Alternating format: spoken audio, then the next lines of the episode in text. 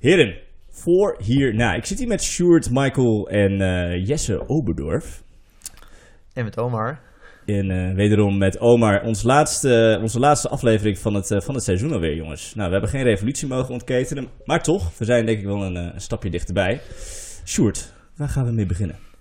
Uh, we gaan nu uh, Jesse, onze gast... Uh, wij, wij gaan jou nu interviewen. Ja, doe het, ja. Ja, um, uh, ja, ik zal even kort toelichten en dan mag jij het verder aanvullen. Um, ik ken jou van uh, de F N V, yes. En um, het organiseren van F N V-acties. Dus dat is natuurlijk waar je uh, mee bezig bent. Kan je daar een beetje op uitbreiden en uh, wat je zo al doet bij de F N V? Ja, cool. Dus uh, ja, mijn naam is Jesse, ik werk bij de F N V inderdaad en uh, een campagneafdeling hebben we daar waar organizers werken, mooie fancy uh, Engelse term. En uh, daar zijn dus verschillende campagnes, de Voor veertien campagne, hè, of verhoging van het minimumloon is er daar één van en daar werk ik nu uh, twee jaar bij, eigenlijk vanaf het begin zo'n beetje. Vanaf het begin? Deze afdeling is twee, twee jaar geleden opgezet? Nee, de campagne is twee jaar geleden opgezet, ah, de afdeling juist. Bestaat al uh, vrij lang. Ja. Tof. Tof. En, en, uh, en deze campagne, wat, wat uh, de, de verantwoordelijkheden, hoe zijn die een beetje afgebakend binnen deze, binnen deze afdeling? Ja, dus je hebt een, uh, een campagneleider, dan heb je een aantal lead organizers en dan een heleboel uh, organizers daaronder. En die campagneleider uh, van ons, Gian Oekeral, is al uh, jaren eigenlijk bezig met dit plan. Wat is zijn naam? Gian, Gian, ja. Uh, hij is eigenlijk al, al jaren bezig met dit plan, zeg maar, omdat het, kijk, de casus is uh, het minimumloon, hè, maar uh, dat is een doel op zich, maar ook een middel om uh, een campagne te voeren op een manier die hij uh, vindt ontbreken binnen de, uh, binnen de vakbond op allerlei manieren. Dus dat gaat over welke mensen probeer je te mobiliseren en op welke manier. Uh, ja, dus, dus die campagne loopt nu, uh, nu twee jaar. En we zijn heel klein begonnen in september tweeduizend achttien in Rotterdam met, denk ik, vier organizers. En inmiddels zitten we bijna in heel het land met uh, misschien twintig organizers zo. En uh, tachtig verschillende groepjes, variërend in grootte, maar, uh, maar toch. Ja, dus dat uh, groeit best hard. En jij bent dan uh, organizer binnen dit hele precies, systeem. Precies. Dus begonnen in Rotterdam, toen naar Leeuwarden, toen naar Amsterdam. En toen kwam COVID en nu werk ik uh, op twintig plekken tegelijk, uh, vooral digitaal. Dus uh, een hoop veranderd, ja. Ja, ja. Ja. Sick zeg, sick. En, en uh, even, even grote lijnen, ik bedoel vakbonden. De, voor sommige mensen is dat misschien nog wel wat achterbollig idee, een beetje, een beetje verouderd misschien.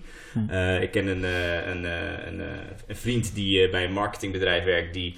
Um, uh, nou, uh, dat marketingbedrijf die heeft laatst een, een, een artikel gepost waarbij eigenlijk ze ook verkondigden, waarschijnlijk ook mede vanuit hun, hun eigen cliënten, dat ja, vakbonden hè, en, en, en, uh, en F N V bijvoorbeeld, dat is een beetje, het is niet echt meer van deze tijd. En dan gingen ze bijvoorbeeld uh, voorbeelden aanhalen van nou, hè, de leden die worden steeds minder en, en ja. hoe, hoe, kijk jij daar, uh, hoe kijk jij daar tegenaan? Kijk, kijk wat ik denk is dat uh, mensen om verandering te bewerkstelligen, het nodig hebben dat ze zich organiseren. En of je dat nou in een vakbond doet, of uh, ik ben ook heel actief bij Extinction Rebellion en de klimaatbeweging, of bij die groep. Sick. Uh, kijk, dat, dat maakt niet zo heel veel uit. Alleen, uh, waar ik inderdaad mee eens ben, F N V loopt een beetje achter de feiten aan. Uh, in de jaren zestig, zeventig groeide het allemaal, ging het voor de wind. In de jaren tachtig had, uh, hadden ze iedereen op de knieën. En in de jaren negentig dacht men, geloof ik, een beetje van... Hey, weet je, we hebben het gefixt. We kunnen gewoon blijven doen wat we doen en uh, het komt allemaal goed. En in die vijftien, twintig jaar is een beetje de slag gemist. En vooral op het vlak van mee blijven gaan in ontwikkelingen.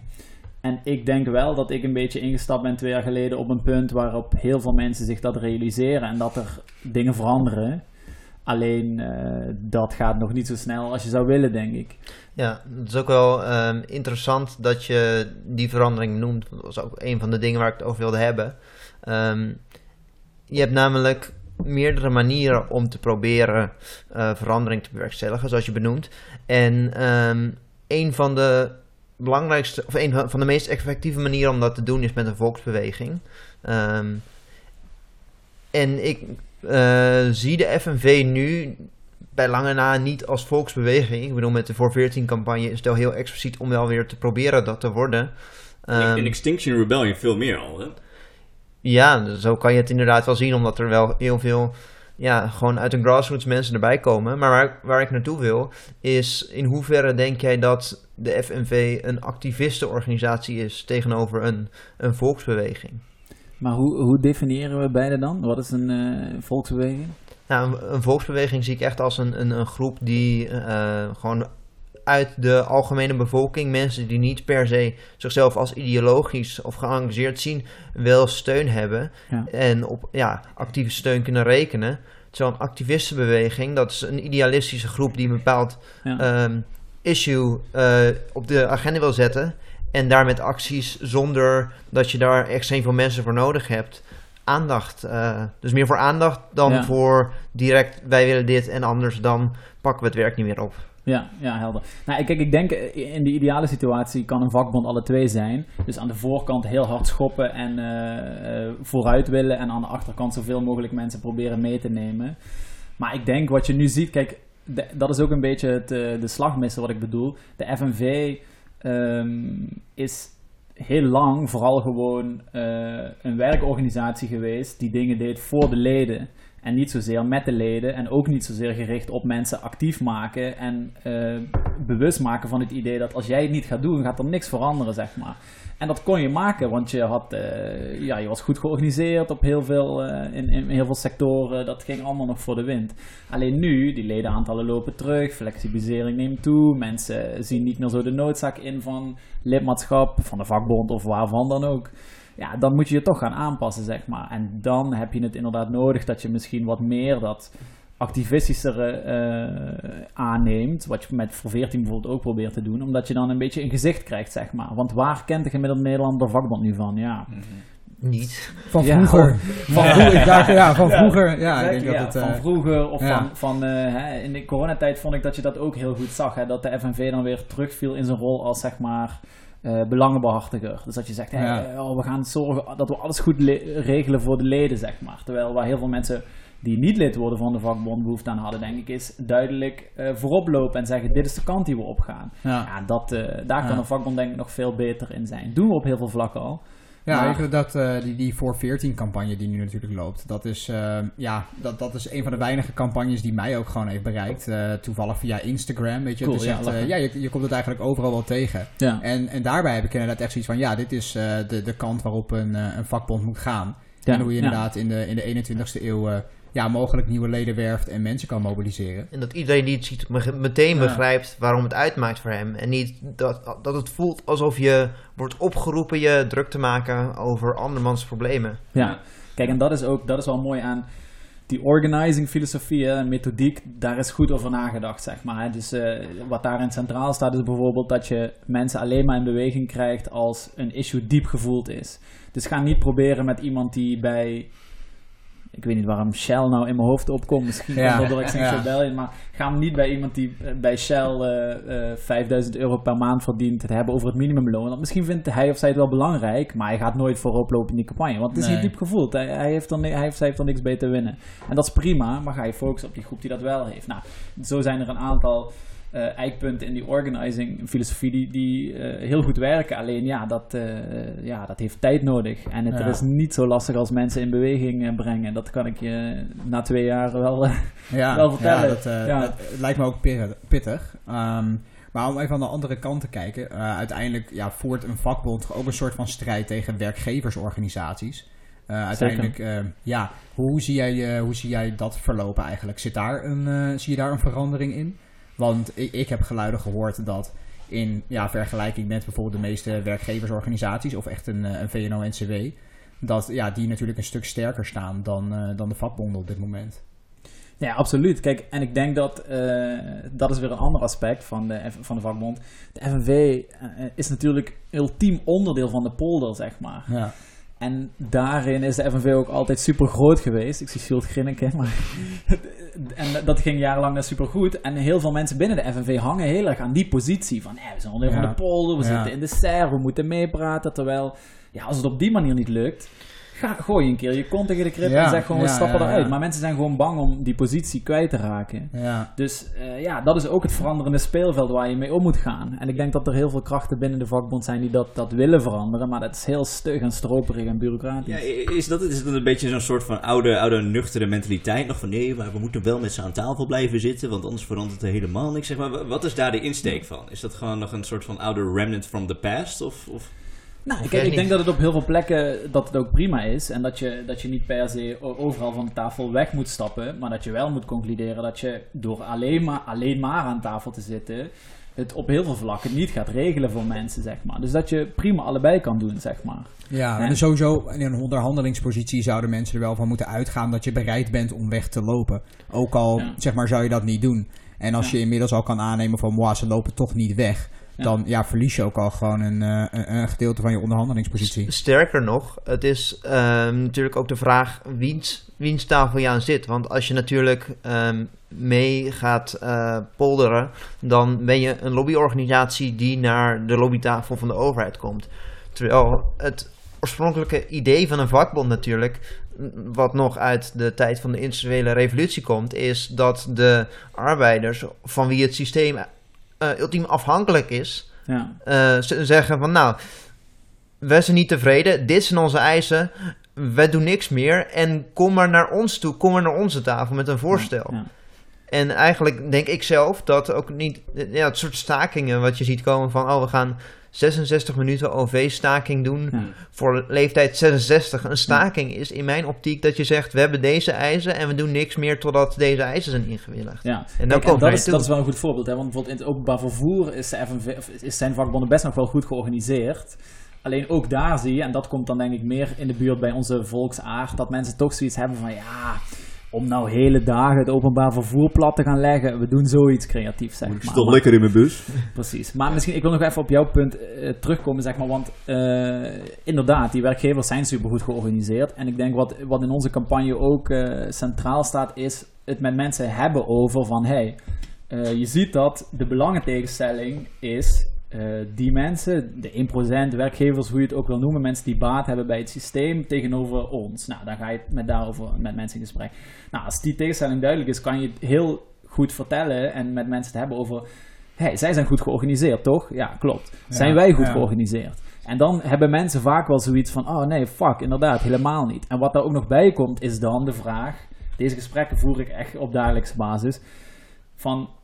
wie hoort er dan bij onze groep, zeg maar? Ja, precies. En wat doet wijzen naar mensen die eigenlijk aan onze kant van de medaille staan? Migranten, uh, asielzoekers, mensen met een uitkering. Ook vijfennegentig procent denk ik van de Nederlandse bevolking zou zich hierin kunnen vinden. Exactly. Ja. Alleen, ja, je hebt te maken met een politiek spectrum... waarin uh, heel veel partijen baat hebben bij... dat we juist naar elkaar wijzen aan deze kant... zodat ze aan die andere kant... Verdeel en heers. Verdeel en heers. En ja. dat, als je dat gesprek met heel veel mensen kan hebben... dat is een super stroperig en langzaam proces... maar dat zie ik wel als een van de, de grote voordelen van die organizing... methodiek, één op één gesprekken, dat je met mensen het kan hebben over die, die basisstructuur van een samenleving. En dat gaat heel langzaam, believe me, en het blijft ook niet altijd plakken. Maar dat is wel wat we veel meer moeten doen, zeggen, denk ik, als vakbond. Gewoon zeggen hoe het is, weet je wel. Fuck die werkgeversorganisaties, dat zijn gewoon de boelmannen in dit verhaal. En we kunnen leuk met ze praten, maar dat, zo komen we er niet. Dus laten we maar gewoon zeggen hoe het zit. Ja, als je, dat, dat stuit echt op ook veel weerstand binnen de F N V, ja. maar dat verandert langzaam. Van de manieren om uh, te proberen je samenleving te veranderen... is de meest effectieve door de straat op te gaan... door te demonstreren, door te staken. En de minst effectieve van het hele lijstje is stemmen. Ja. Dus letterlijk elke manier, al ga je met je buren praten... Ja. Uh, om een bepaald idee op de kaart te zetten... dat heeft meer impact dan stemmen. Ja. Dat ja. is echt absurd. Ja, dat lijkt me ook een, een mooie afsluiter. Uh, word lid, organiseer je... En, uh, en volgt de Voor veertien campagne.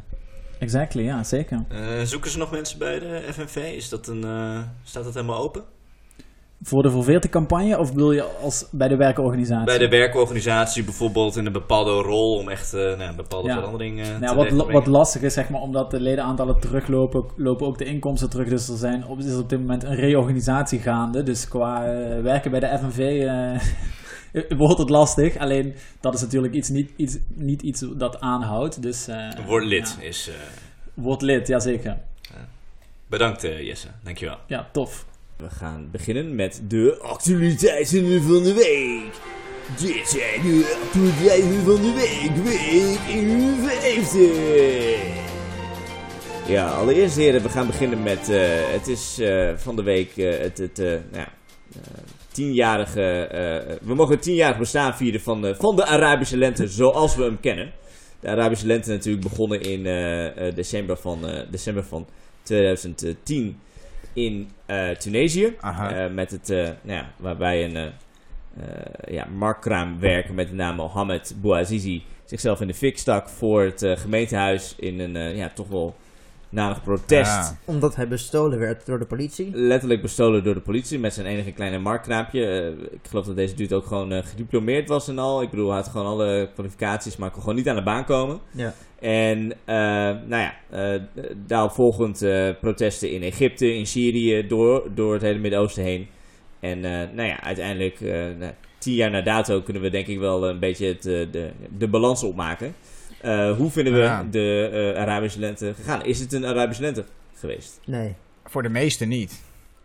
Kijk, zelfs in Tunesië, wat het meest succesvolle voorbeeld was van een, een, een vredige revolutie, is een van die twee grote partijen gewoon een reboot van, of die bestaat uit de kopstukken van de voorgaande partij van Ben Ali. Ja, maar hebben mensen meer, zeg maar, vrijheden gekregen, meer rechten? Is er een betere zorg vanuit de staat? Er is zeker vooruitgang. Met, precies, ja. Dus alleen, dan zou ik zeggen dat er zeker weten succes is geboekt. Kijk, het probleem wat er in heel de Arabische wereld, waar deze revoluties uh, slash opstanden zijn begonnen, gaande was, was dat er Um, en dit wordt natuurlijk niet op de in, in de academische wereld is het bekend, in de media wordt het niet gezegd.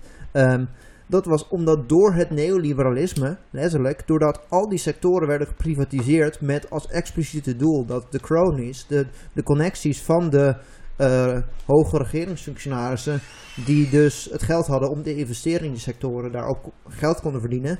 Uh, dat zorgt er gewoon ervoor dat je een heel erg corrupt crony-capitalist systeem had, waarbij de kwaliteit van diensten verslechterde omdat het werd geprivatiseerd voor winst van de connecties van de regering. Ja, ja, ja. Daardoor dat, hadden mensen gewoon hele slechte ja, werkgelegenheden. Dat geldt ook helemaal voor Egypte natuurlijk, waar, uh, hoe heet die ook, was dat Mubarak, die Mubarak. er dertig jaar uh, ja, aan de macht ja. was. En het opvallende ja, is dat Egypte is wat dat betreft, nou ja, ik wil niet zeggen natuurlijk een gigantisch succes van uiteindelijk het eindresultaat, maar ja, het is wel... Ja, ja. Ze hebben wel wat succes geboekt, heb ik het, het idee. Ze hebben eventjes succes geboekt. Ja. Kijk, Sisi die heeft meer uh, competenties als president. Morsi trouwens ook al, dan dat Mubarak ooit had. Maar als je wel kijkt naar de mate maar van Sisi succes... en een, en een uh, wat was die tweede... Uh, wie was de tweede pre- of de eerste president na Mubarak? Morsi. Uh, uh, Morsi, inderdaad. Uh, die twee kun je absoluut niet met elkaar vergelijken. Morsi is in de cel gegaan vanwege Sisi uh, en uh, dood gegaan uiteindelijk ook in, uh, in de ja. gevangenis. Ja, precies. Um, die, dat, dat waren twee complete tegenpolen. Zeker. Maar ze hadden allebei wel gewoon van die, van die nee, maar gewoon autocratic puur... uh, tendencies. Kijk, het was wel zo dat gewoon het presidentschap als positie onder Morsi meer competenties had dan onder Mubarak. Maar hij had wel een daadwerkelijk mandaat. Hij was in eerlijke verkiezingen ja. verkozen. En als je kijkt... Heeft, heeft die macht uiteindelijk compleet misbruikt? Ja, ja dus. En daarna is hij gewoon min of meer door, door Sisi van kant gemaakt. Kijk, en ik denk dat dat wel de belangrijke kanttekening is wanneer jij zegt van het was geen Arabische lente. Kijk, want het was een Arabische lente in de zin van er waren overal revoluties. Maar je ziet gewoon, zoals bij elke revolutie, er zijn verschillende partijen, verschillende machten uh, at play, die gewoon uh, ja, macht kunnen uitoefenen en, en zo uh, het keer kunnen ja. tijden. Maar het punt waar ik heen wil, van de, alle landen waar het is gebeurd, waar opstanden zijn geweest, zijn er twee waar er enigszins vredig een, um, ja, waar de president is afgetreden. Namelijk Egypte en Tunesië. En wat die twee landen gemeen hebben, is dat zijn de enige twee uh, landen die als uh, behorende tot de Arabische lente worden gezien, waar het Westen zich niet mee heeft bemoeid. Ja. Omdat ze trouwens, dat is trouwens wel belangrijk om te noemen, omdat het Westen zowel Ben Ali als Mubarak eigenlijk best wel nice vonden. Omdat het gewoon een dictator was met wie ze ja, een goede relatie met Mubarak, hadden. Ja. Met, met... Nee, maar hetzelfde geldt ook voor Assad, hoor. Want Assad die was daarvoor ook gewoon best buddies met, uh, met Europa. Ja. Zeg maar, er was, uh, zeg maar, da- daarin zijn die, die, die, die staten wel gewoon gelijk, hoor. Mm. Het wa- waren ook gewoon uh, dictators die het prima konden vinden hier. Er waren ook allemaal zat foto's dat hij even met zijn vrouw ging shoppen in Parijs en zo. En weet ik wat voor shit. Ja. Natuurlijk, ja. Dat is ook allemaal... Ja. Ik denk dat het, in Tunesië is het, is het gewoon goed voor, daar is het begonnen en daar is het goed gegaan, omdat het sentimenten leefde zo diep en Ben Ali die is gelijk vertrokken. En hij was het natuurlijk georganiseerd door de vakbonden. Het was georganiseerd door de, de vakbonden en de, het leger ging er ook niet in mee, die koos de kant van de bevolking. Dus ja, al maar... met al is, is Tunesië ook wel een, ja, een uniek voorbeeld. Um, maar als we kijken naar de rest van... Kijk, er waren gewoon verschillende powers at play. En ik denk dat als je ook bijvoorbeeld kijkt naar Libië... Ja, natuurlijk, het Westen had niet moeten ingrijpen... toen ze misschien uh, steeds dichter en dichter bij Benghazi kwamen destijds. Maar al met al, kijk, ook dat was een dictatuur. Hè? Ja. En dat was hetzelfde als in Syrië. Dat was hetzelfde als in uh, Jemen.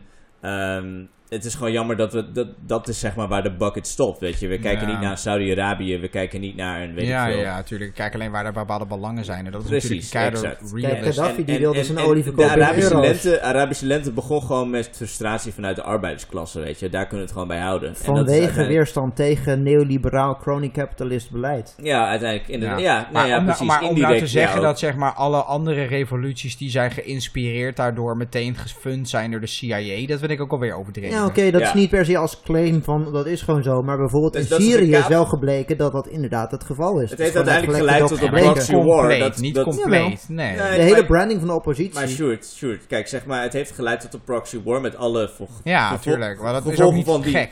Die, ja, oké, okay, maar los van of het gek is of niet. Het is natuurlijk niet juist. Het is gewoon heel erg... Kijk, nu zitten we in de information age en zitten we gewoon zo on top of it. Dus zien we het gewoon ja, letterlijk ja, gebeuren ja. en zijn we continu up-to-date van wat er ook gebeurt. Weet je wel, welke drone-aanval waar wanneer ook maar land, weet je wel. We weten ervan. En uh, ja, ik denk dat we dat, wel, uh, dat we dat wel moeten meenemen. Jongens, we gaan over naar de volgende actualiteiten van de week. Sjoerd, vertel ons eens even over de oorlogsschepenkwestie. Ja, dit is echt de, ja, ik zou haast zeggen het maatschappelijke debat van deze generatie. Dat is... We krijgen nieuwe oorlogsschepen. Het gaat nog wel acht jaar duren voordat ze klaar zijn. Maar dat terzijde, er wordt nu wel besloten welke naam ze krijgen.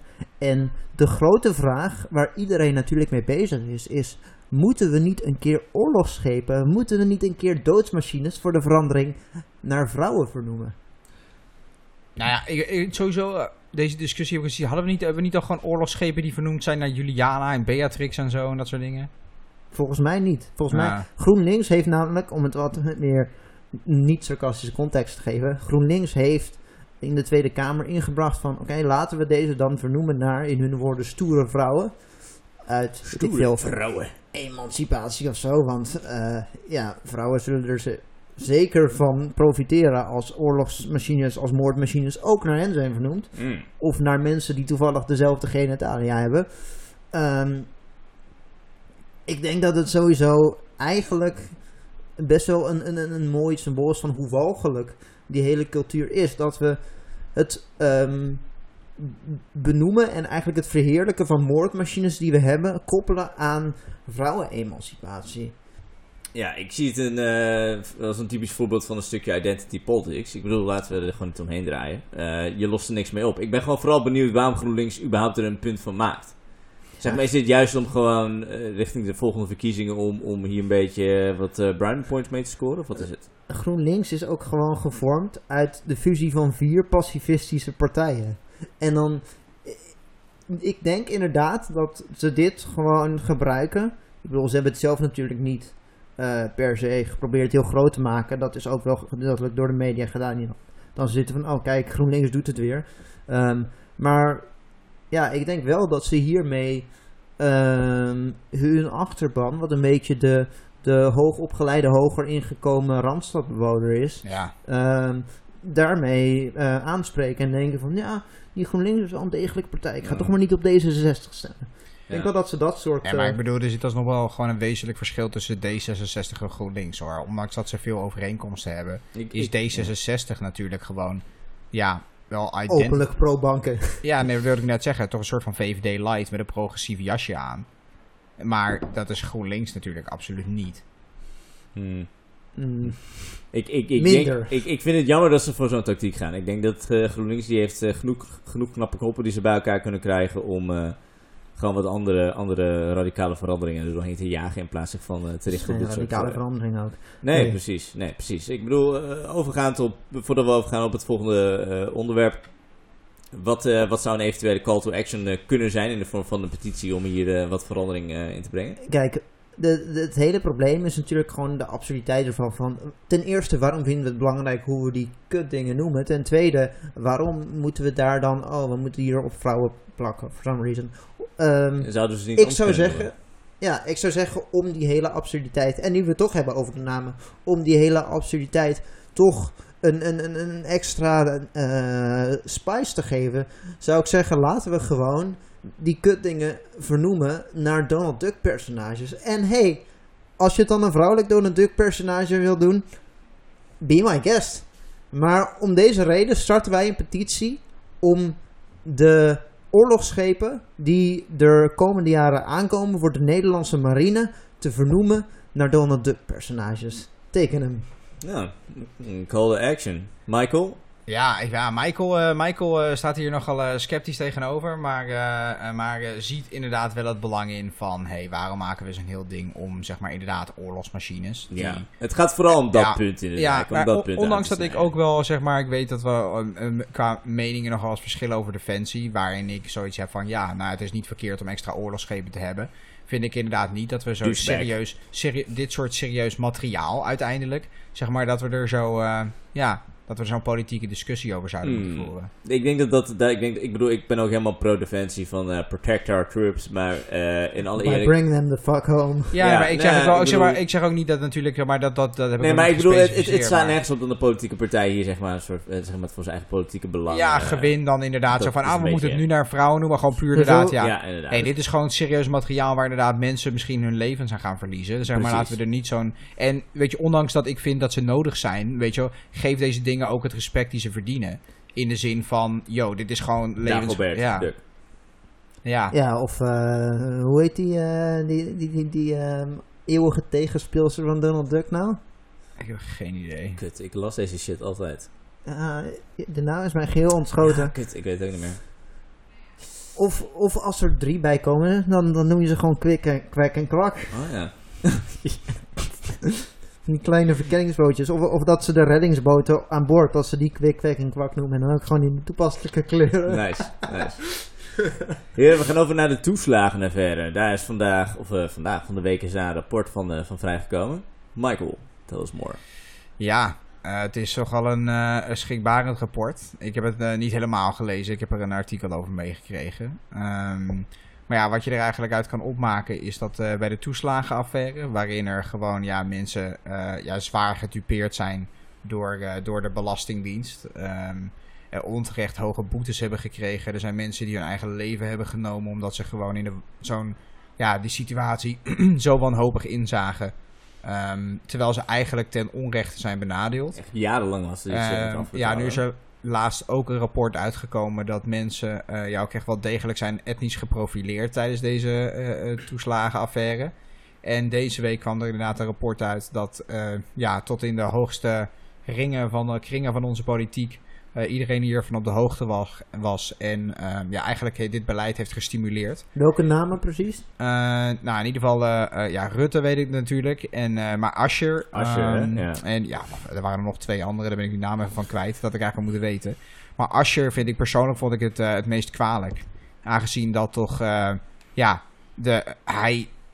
Hij zit nu echt van de, de linkerflank van, de, van de, het Nederlandse politieke spectrum te vertegenwoordigen. Je zou haast kunnen zeggen dat het instrijkt dat, tegen ja, zijn ideologische veren. Precies, ja, ja, ja, ja, die ze inderdaad jaren geleden hebben afgeworpen. Maar de PvdA onder Asscher heeft wat mij betreft echt zijn bestaansrecht verloren.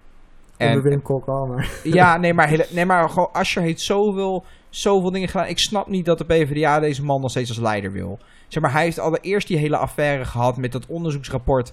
over, ik weet niet precies waar het over ging, over iets met uh, of Turkse mensen I S steunde ja of nee, waar die uiteindelijk ontzettend selectief is geweest. Terwijl er twee rapporten zeiden dat het niet zo was, heeft hij expres een rapport uitgepikt waaruit zou blijken dat het wel zo was. Dat was on- daarnaast ook nog eens een ontiegelijk slecht rapport, wat wetenschappelijk helemaal niet goed te onderbouwen was. Dat heeft hij voor zijn eigen framegame gebruikt. Uit, daar is een rel uit ontstaan, waaruit uiteindelijk uh, twee... Uh, leden van de PvdA zijn opgestart en Denk zijn begonnen onder deze affaire uh, uh, met Asscher. En deze man blijft gewoon, heeft dit soort beleid gewoon doorgezet. puur om een soort van, ja, ik weet niet, ik denk een soort van hard PvdA-imago uh, te creëren. Een soort van wanhoop van het succes van de P V V. Of weet ik niet wat het voor ja. soort van idee hierachter is geweest. Of deze man heeft gewoon compleet geen, geen, geen normen en waarden. Zijn ethisch de kompas is gewoon helemaal, morele kompas is gewoon helemaal, helemaal, helemaal, helemaal kapot. Ik weet niet hoe ik dit moet omschrijven, maar ja... Ik vond, ik vond het vooral nu gewoon heel erg treffend. Zeg maar, hij zit enerzijds zit heel erg ja. van de daken te schreeuwen, weet je wel. Van het moet allemaal anders en het moet allemaal anders. Maar dude, weet je. Ik bedoel, was de PvdA niet een aantal jaar geleden hier flink voor afgestraft ook? Ja, ja precies. Nog... En hij leert... Uh, uh, ik weet niet, dat is natuurlijk ook uit het verleden. Hij heeft hier niet van geleerd, heb ik het idee. Kijk, een linkse partij moet natuurlijk eigenlijk re- nog steeds regeren alsof ze oppositie voeren. Omdat ze ook oppositie voeren tegen een bepaalde machtskern die nog steeds bestaat. De PvdA doet het tegenovergestelde. Die voeren oppositie alsof ze nog steeds regeren. En toen ze aan het regeren waren... Ja. En er kwamen verkiezingen ja. aan... Toen waren ze een campagne aan het voeren... Alsof ze oppositie aan het voeren ja. waren... Tegen hun eigen ja. beleid. Ja. Terwijl, kijk, uiteindelijk... Ze zijn veel te veel betrokken geweest bij rechtsbeleid. Precies. Ja. En economisch rechts met name. Ja. En, um, te, te veel concessies. Maar ook gewoon afgrijselijke gewoon dingen zoals dit. Meeregeren. Maar dit, ja. is, dit is niet eens gewoon rechtsbeleid. Dit is letterlijk... Dit is conservatief beleid. Immigratie conservatief. Nee, ja, maar niet alleen dat. Dit is walgelijk. Dit is walgelijk. Dit heeft niet eens meer te maken met strenge regels. Dit is opzettelijk mensen benadelen. Ja. Zeg maar gewoon zonder enkele gegronde reden. En hij zit er nog. Ja. Ja, precies. En die uh, toeslagenaffaire, jongens. Ik bedoel, hoe kunnen we dat terugbrengen naar... Ik bedoel, wat is hier de, de, de, de, de clue van? Ja, dat is gewoon... Dat, dat is gewoon ja. Kijk, sinds de Europese Walgelijk. verkiezingen is het natuurlijk dat zo dat de PvdA meer, weer een beetje in de lift zat met, met Frans Timmermans, die dan de Europa-topman kon worden. Ja. Jee, PvdA. Uh, dat heeft ze zeker geholpen. En sindsdien is de PvdA eigenlijk ook weer een beetje... D- Nou, laat ik het niet te, te, te rooskleurig afschilderen. De minst kleine partij op zogenaamd links geworden. Um, dus het heeft ze zeker geholpen. Um, het zou goed kunnen dat dat nu weer geheel anders is. Uh, dat de achterban van de PvdA... zijn natuurlijk niet echt de mensen die hierdoor getroffen zijn. Maar dat dit de PvdA electoraal kan raken. Wat weer kansen biedt voor een andere... anti-establishment linkse partij. De mensen ja. van de PvdA die waren betrokken bij deze toeslagenaffaire. Ja, ja, zij waren Asscher, toch was de regeringspartij. Van op de hoogte en heeft hij gewoon achter gestaan en heeft hij niets over gezegd, niets aan gedaan. Want dat was de rol van Asscher tijdens deze hele ja, toeslagenaffaire. Minister van Sociale Zaken. Ja. Minister van Sociale ja. Zaken. Ja, dus dat is uh, ja, ja. niet eens dat hij ervan wist en, en er schuin aan betrokken was. Dit was zijn portefeuille. Ja, dus, maar waar het uiteindelijk om gaat is... dat Asscher had al lang, al lang weg moeten zijn. De, de PvdA is letterlijk op sterven na dood als deze man aan de, zeg maar, aan de, aan de top blijft staan, aan het roer. En hoe kan het dat van de andere zogenaamd linkse partijen er geen één in slaagt? Ik bedoel, we moeten nog zien hoe we dit gaan uitwerken. Maar gewoon niet weet om die linkse stem die er is te, ja, achter zich te scharen. Want ja. nu is echt het moment voor een partij om zich als le- echt links te profileren, om echt anti-establishment. Ja. Ik bedoel, de andere zelf-described anti-establishment partij, Forum, die, die is natuurlijk nu gewoon mm, ingestort. Forum P V V. Ja, P V V heeft daar met name van geprofiteerd. Ja. Terwijl een gedeelte van die kiezers... Maar ze profileren zichzelf beide als anti-establishment, terwijl ze gewoon net zo fucking...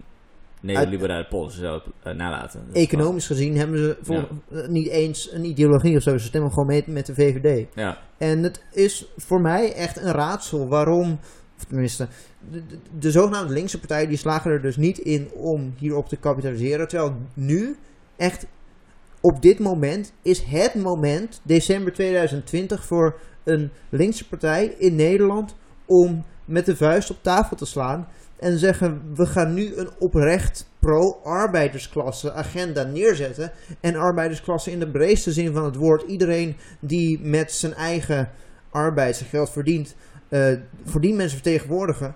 En daarmee van een uh, leeglopende PvdA hopelijk, een leeglopend uh, uh, F V D, een leeglopende P V V mogelijk, uh, een D zesenzestig...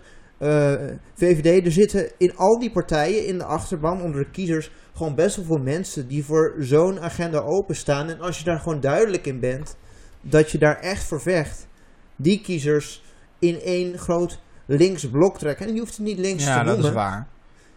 Maar dat ja. is wel iets wat deze mensen begrijpen, dat het voor hen goed is. Kijk, je kan Forum stemmen en nog steeds denken, ik word opgelicht door mijn zorgverzekeraar. Dat is niet een, een, ja. een tegenstrijdigheid of zo. Ja. Nee. Ja. Nee, maar als je wel kijkt naar, denk ik, dan partijen als de V V D, die dus ook betrokken bij zijn geweest, even om terug te komen bij die toeslagenaffaire. Zeg maar, voor hen maakt dit helemaal niet uit. Want hun stemmers, hun kiezers, die, ja, die zijn... vertrouwen het systeem. Ja, precies, maar die, zijn hier, die, die worden hier niet door geraakt. En ik heb het nog even opgezocht, van wie waren hier nou daadwerkelijk uh, bij betrokken.